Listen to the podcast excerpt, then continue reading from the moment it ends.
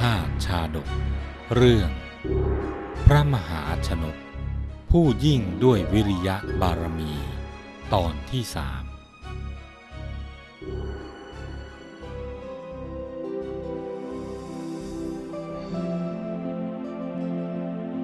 จากตอนที่แล้วได้กล่าวถึงกรุงมิถิลาว่า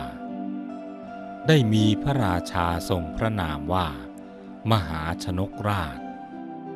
ทรงพระราชทานตำแหน่งอุปราช แก่พระโอรสองค์พี่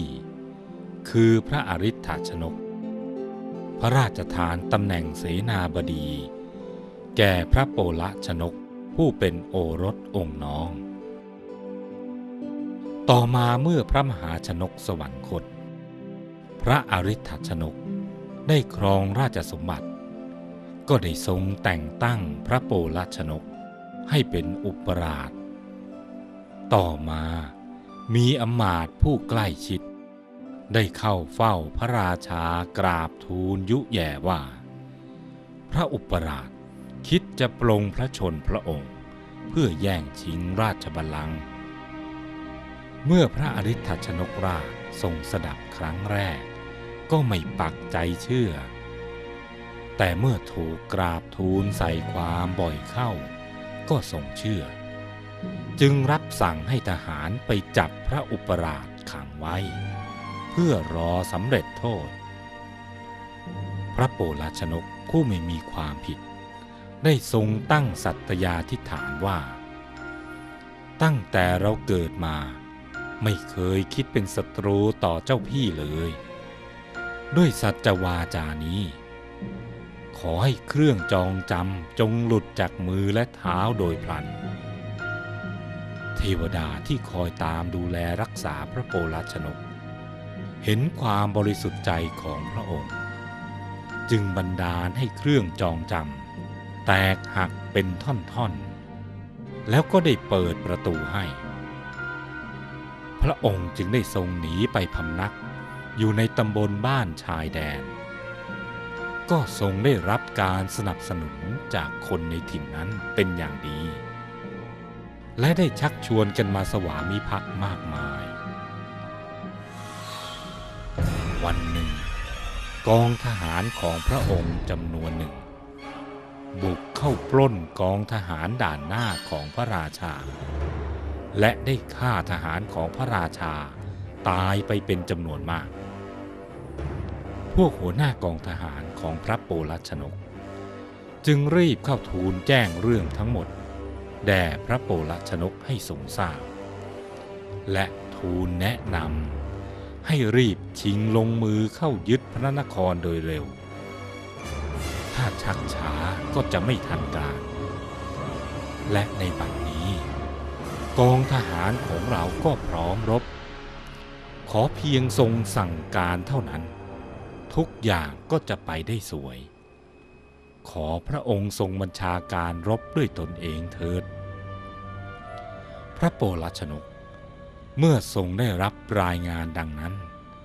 ก็ทรงมีดำริว่า ถ้าเราหนีก็จะต้องสู้ศึกทั้งสองด้าน ทั้งทหารของพระราชาต่างแคว้น และพระเชษฐาของเรา คงจะรอดชีวิตได้ไม่นาน แต่ถ้าเรารีบเข้าล้อมพระนครไว้ก็มีสิทธิชนะ เพราะทหารในเมืองที่พักดีต่อเราก็มีมาก เมื่อก่อนนะเราไม่เคยคิดร้ายต่อเจ้าพี่เลย แต่คราวนี้ เหตุการณ์มันบังคับเสียแล้ว ดำริดังนี้แล้วจึงตรัสสั่งให้ประชุมพลในทันที โดยทรงมีรับสั่งว่า ในการสั่งการเคลื่อนกองกำลังปราบกบฏของพระเชษฐา อย่างเร็วที่สุดก็สองวันขวาที่กองพลจะเคลื่อนออกจากพระนคร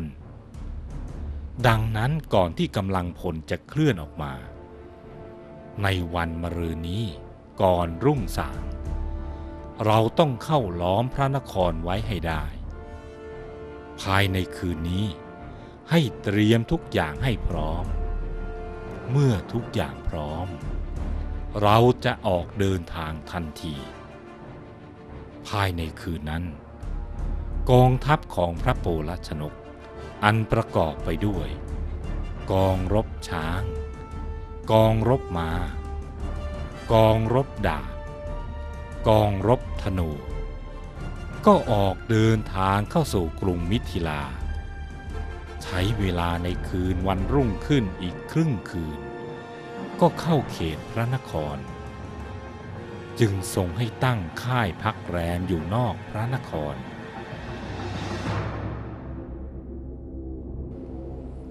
พอรุ่งสางก็ตรัสสั่งให้ล้อมพระนครเอาไว้ พร้อมทั้งได้ส่งข่าวสารไปถวายพระเชษฐาว่า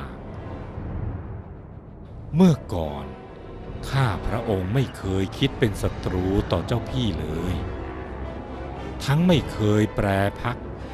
คิดแย่งชิงราชสมบัติ แต่พระเจ้าพี่เชื่อฟังคำยุยงของอมาตผู้ใกล้ชิด จะสำเร็จโทษข้าพระองค์ บัดนี้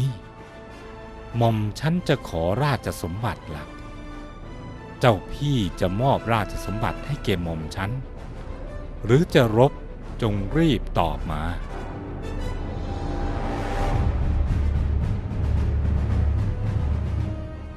ฝ่ายเหล่าทหารชาวมิถิลานคร ที่เคยพักดีต่อพระโปลัชนก ครั้นทราบว่า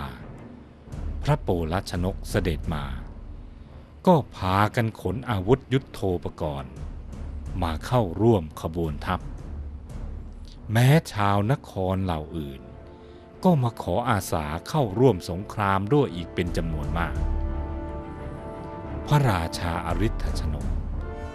ทรงสดับสารของพระอนุชาแล้ว ก็ไม่สบายพระราชารุทัยนัก ที่จะต้องรบกับพระอนุชา และทรงรู้สึกว่า พระองค์เป็นฝ่ายผิดก่อน แต่ครั้นจะยกราชสมบัติให้ ก็เกรงคำคอรหาจากชาวเมืองว่า พระองค์ไม่ใช่ชายชาตินักรบ จึงส่งพระราชสารต่อไปว่า จะขอรบก่อนเสด็จออกรบ ทรงเรียกอัครมเหสีมา ตรัสบอกพระนางว่า ในการรบครั้งนี้นะชนะหรือแพ้มิอาจจะรู้ได้ เพราะพระอนุชา มีกำลังทหารมิใช่น้อย ทั้งยังเคยบัญชาการกองทัพมาก่อน ทหารแต่ละนายก็กระหายสงคราม ถ้าหากเราประสบภัย เธอพึงรักษาคันไว้ให้ดี ครั้นตรัสแนะนำอุบายในการรักษาชีวิต และหนทางหลบหนีออกจากพระนคร ให้แก่พระอัครมเหสีแล้ว ก็เสด็จกรีธาทัพออกจากพระนครทำการรบกับกองทัพของพระอนุชาของพระองค์เอง โดยที่ไม่ค่อยจะสบายพระราชาฤทัยนัก ขณะที่รบกันอยู่อย่างสามารถ เพียงในวันแรกเท่านั้น ทหารของพระโปลชนก ก็ได้ใช้ธนูยิงพระเจ้าอาริ t ชนกราชถึงสิ้นพระชนบนคอช้างท่ามกลางสนามรบนั้นเอง เมื่อข้าราชบริพารของพระเจ้าอาริ t ชนก รู้ว่า พระราชาของตนสวรรคตแล้ว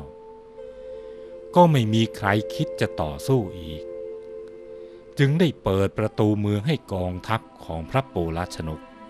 เข้าสู่พระนครในวันนั้น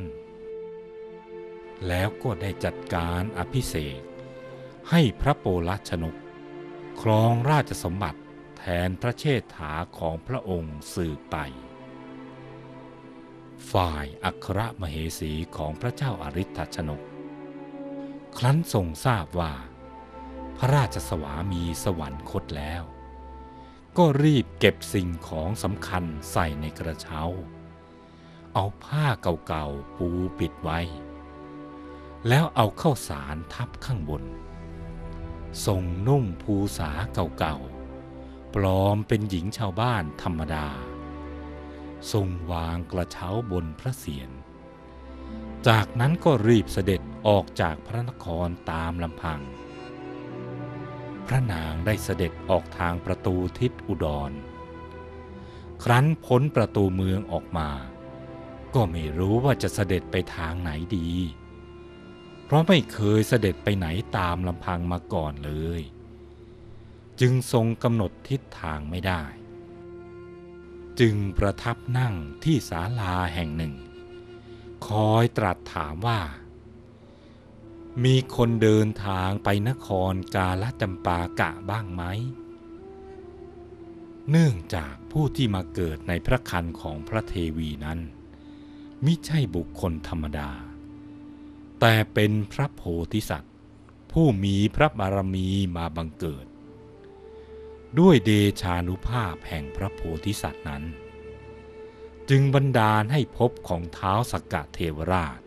เกิดอาการร้อน เมื่อเท้าสกกะตรวจดูก็ทรงทราบความเป็นไปทั้งหมด จึงทรงเนรมิตเกวียน มีประทุนหลังคาเรียบร้อย พร้อมทั้งจัดเตียงน้อยไว้ในเกวียนเล่มนั้น แล้วทรงจำแรงพระองค์เป็นชายแก่ขับเกวียน ไปหยุดอยู่ตรงประตูศาลาที่พระเทวีประทับ แล้วก็ตรัสถามว่า มีใครจะไปกาลจำปากะนครบ้างไหม พระเทวีได้ทรงสดับดังนั้น จึงตรัสบอกความประสงค์ว่า ท่านตา